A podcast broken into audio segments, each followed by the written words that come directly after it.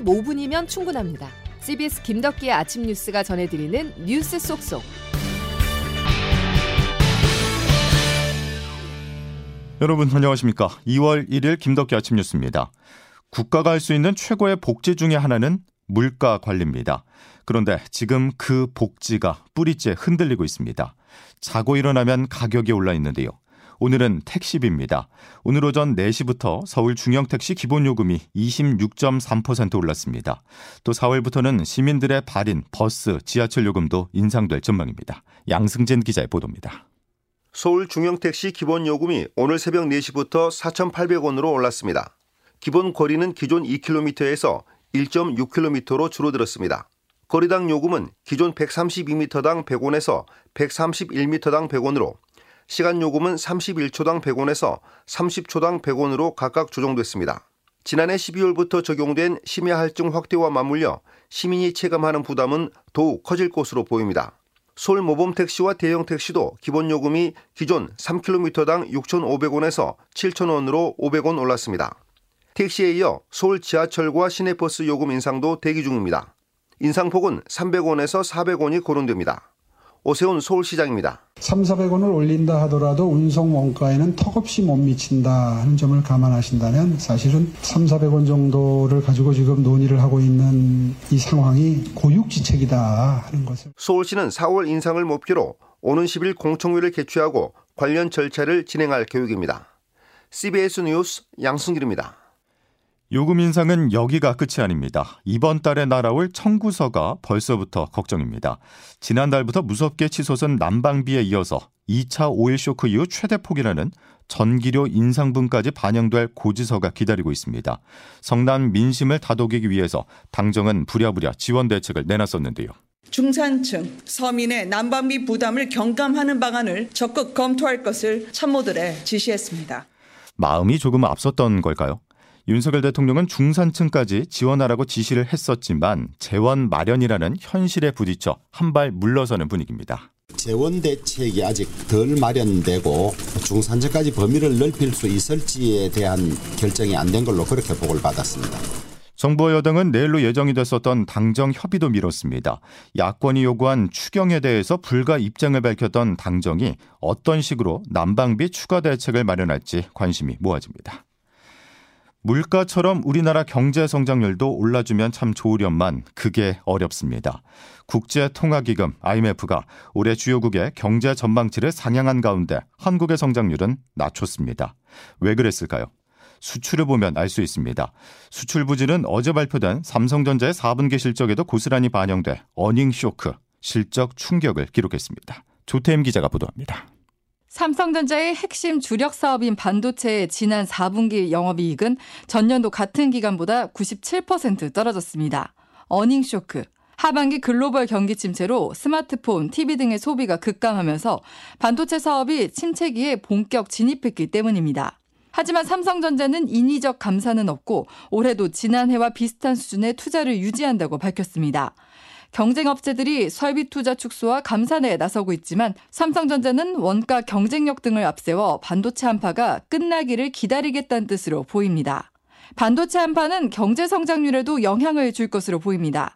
지난해 12월 추경호 네, 경제부총리의 말입니다. 경제도 수출을 중심으로 하강 속도가 빨라지고 있습니다. 성장률은 비교적 크게 둔화될 것으로 실제 IMF는 세계 경제 성장률을 2.7%에서 2.9%로 상향했지만 한국의 경제 성장률은 지난해 10월 전망치에 비해 0.3% 포인트 낮춘 1.7%를 제시했습니다. 수출 비중이 큰 한국 경제에서 반도체의 전망이 어두운 탓입니다. 정부는 수출, 제조업 부진에 내수 회복 흐름마저 약화하고 있다며 경기의 불확실성이 확대되고 있다고 진단했습니다. CBS 뉴스 조태임입니다. IMF가 한국의 성장률을 일본보다도 낮게 전망한 이유는 수출 부진과 함께 부동산 시장 둔화 때문입니다.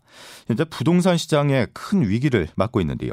전국 미분양 물량이 6만 8천 채를 넘어서며 9년 4개월 만에 최고치를 기록했습니다. 정부가 위험 수위라고 제시했었던 6만 2천 채를 넘어선 건데요. 자, 이렇게 되면 건설업계 줄 도산이 현실화할 수 있습니다. 건설사들은 올해 공급 물량을 줄이고 있습니다. 조희령 기자가 취재했습니다. 지난해 급격한 금리 인상의 여파로 부동산 시장에 한파가 이어지는 가운데 건설사들의 셈법이 복잡해졌습니다.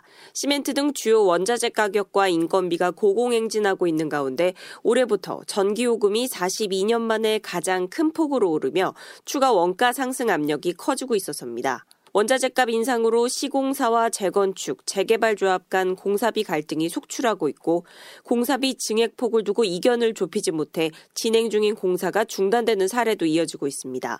하지만 불패 신화로 여겨졌던 서울 분양시장에서도 미분양이 쌓이는 등 냉랭한 시장 분위기는 이어지는 모양새입니다. 올해 초 정부가 대대적인 청약시장 규제 완화 대책을 내놨지만 여전히 높은 금리와 집값 하락 기대감으로 청약자들은 쉽게 움직이지 않고 있습니다. 건설사들은 공급 물량을 줄이며 보수적인 경영에 나섰습니다. 직방 빅데이터 랩 하명진 랩장입니다. 시장의 회복의 불투명성이 연내는 계속 이어질 수 있기 때문에 대형 건설사들의 공급의 적극성도 과거보다는 낮아질 것으로 판단됩니다. 국내 도급순위 10대 건설사들은 지난해보다 25% 줄어든 15만 8천 가구를 올해 분양할 계획인데 실제로는 더 줄어들 가능성도 있습니다. CBS 뉴스 조혜령입니다.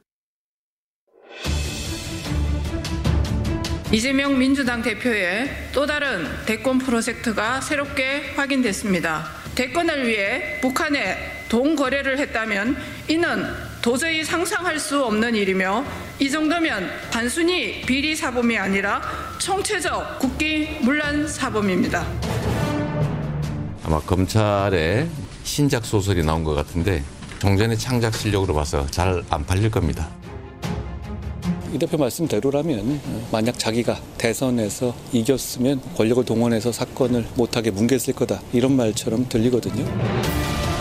물중도 없이 신빙성 없는 진술만으로 이재명 대표를 계속 소환한 것은 누가 봐도 야당 지도자에게 모욕을 주고 민주당의 부정적 이미지를 더 씌워 내부를 갈라치기 하려는 의도로 볼 수밖에 없습니다.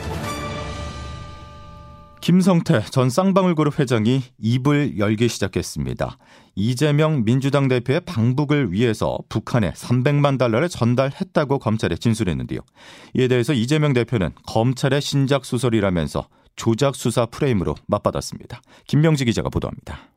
검찰이 2019년 당시 경기도지사였던 더불어민주당 이재명 대표의 방북을 위해 북한에 300만 달러를 전달했다는 김성태 전 쌍방울그룹 회장의 진술을 확보한 것으로 알려졌습니다. 검찰 조사에서 김 전 회장이 300만 달러는 이 대표 방북을 위해 나머지 500만 달러는 경기도의 북한 스마트팜 지원 사업을 위해 전달했다는 취지의 진술을 했다는 겁니다. 앞서 구속 기소된 이화영 전 경기도 평화부지사는 이때쯤 남북 평화에 대한 경기도의 역할을 언급하기도 했습니다. 평양이 함께 열어가는 평화 번영을 우리 경기도가 든든히 민주당은 김 전 회장의 일방적 주장일 뿐이라고 반박했습니다. 한민수 대변인입니다. 당시 국제 정세를 고려하면 검찰 주장은 한마디로 기초적인 사실관계조차 확인하지 않은 황당무계한 소설입니다.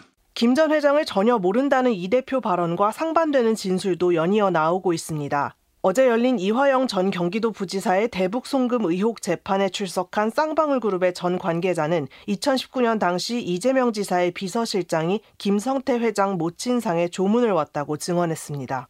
CBS 뉴스 김명지입니다. 현재 검찰 수사가 여러 갈래로 이뤄지고 있죠. 대북 송금 의혹에 이어서 대장동 개발 사건 한번 보겠습니다. 이재명 대표 핵심 혐의는 배임입니다. 전체 개발 이익 중 성남시 몫을 제한하는 대신 대장동 일당이 막대한 이익을 챙기도록 했다는 건데요. 이런 구조로 개발 계획을 바꿀 때마다 결정권자였던 당시 이재명 성남시장의 결재가 있었던 것으로 파악됐습니다. 보도에 김태원 기자입니다.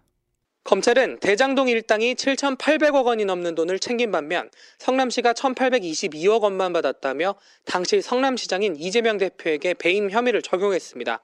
하지만 이 대표는 1공단 공원화 비용이나 서판교 터널 공사비 등을 민간에 부담시켜 실제로는 5,500억 원을 공익으로 환수했다고 주장합니다.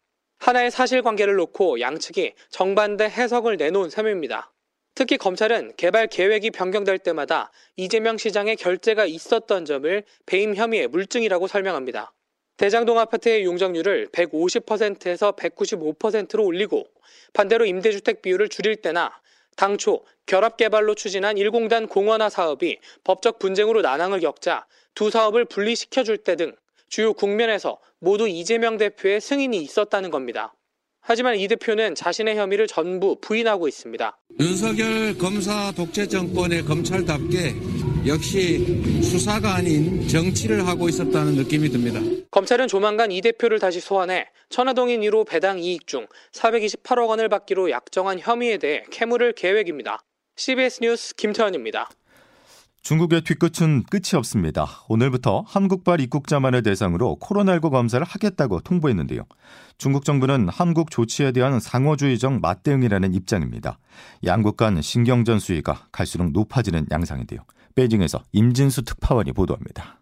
주중 한국 대사관은 어제 중국 정부가 한국발 입국자를 대상으로 폐지했던 PCR 검사를 의무화하고 양성 판정 시 격리 계획을 알려왔다고 공지했습니다. 구체적인 검사 방식과 격리 기간 등은 오늘부터 해당 조치가 실시돼야 알 수 있습니다. 이는 중국발 입국자에 대한 방역 강화와 비자 발급 제한 등의 조치를 우리 정부가 이번 달 28일까지 연장하기로 한 데 대한 보복 조치로 풀이됩니다. 다만 코로나19 사태로 3년간 계속돼 온 교류 중단 상황이 다시 연장되고 외교적 신경전까지 이어지며 한중 관계에 찬물을 끼얹고 있는 것은 양국 모두에게 부담일 수밖에 없습니다. 이에 따라 상대국에 대한 대응 조치가 이어지는 와중에도 입국 제한 조치 조기 해제, 인적 교류 재개 등의 발언이 양국 고위 관계자의 입에서 나오고 있습니다. 한덕수 국무총리와 중국 외교부 마오닝 대변인입니다. 2월 28일까지 되지 않더라도 해제 여부를 검토하겠다. 한국의 조치에 따라 양국 인적 교류를 용이하게 하는 상응 조치를 취할 것입니다. 이에 따라 양국의 이해관계가 맞아떨어지는 적절한 시점에 선제적으로 입국 제한 조치를 취한 한국이 먼저 이를 해제하고 중국이 뒤이어 보복 조치를 해제하는 그림이 그려질 가능성이 높다는 게 대체적인 시각입니다. 베이징에서 CBS 뉴스 임진수입니다. 김덕기 아침 뉴스 함께하고 계십니다. 기상청 연결해서 자세한 오늘 날씨 알아보겠습니다. 김수진 기상 리포터. 네, 기상청입니다. 예, 오늘 출근길에는 안개를 특히 조심해야 될 것 같던데 어떻습니까? 네, 현재 대기가 습한 가운데 밤사이 지표면 부근의 기온이 떨어지면서 서울 인천과 경기 서부 충남 북부 서해안을 중심으로 가시거리가 200m도 안 되는 매우 짙은 안개가 끼어 있습니다. 또 이 안개가 얼어붙으면서 도로 살얼음이 나타나는 곳이 많을 것으로 보이기 때문에 교통 안전과 보행자 안전 사고에 각별히 유의하셔야겠습니다. 그리고 오늘은 공기질도 좋지 않겠는데요. 중부지방은 오전에 남부와 제주는 오후 한때 초미세먼지 농도가 짙어질 것으로 보여서 이에 대한 대비도 필요하겠습니다. 있습니다. 그 밖에는 오늘 전국이 구름 많다가 오전에 점차 맑아지겠고 낮 최고 기온 서울 4도, 광주 9도, 대구 10도로 어제보다는 낮겠지만 여전히 평년보다 높아서 추위가 주춤하겠습니다. 날씨였습니다. 자, 한낮에는 영상 기온을 회복합니다. 그동안 얼어있던 여러분의 마음도 조금 풀리길 바라면서 김덕희 아침 뉴스 여기서 마치죠. 내일 뵙겠습니다. 고맙습니다.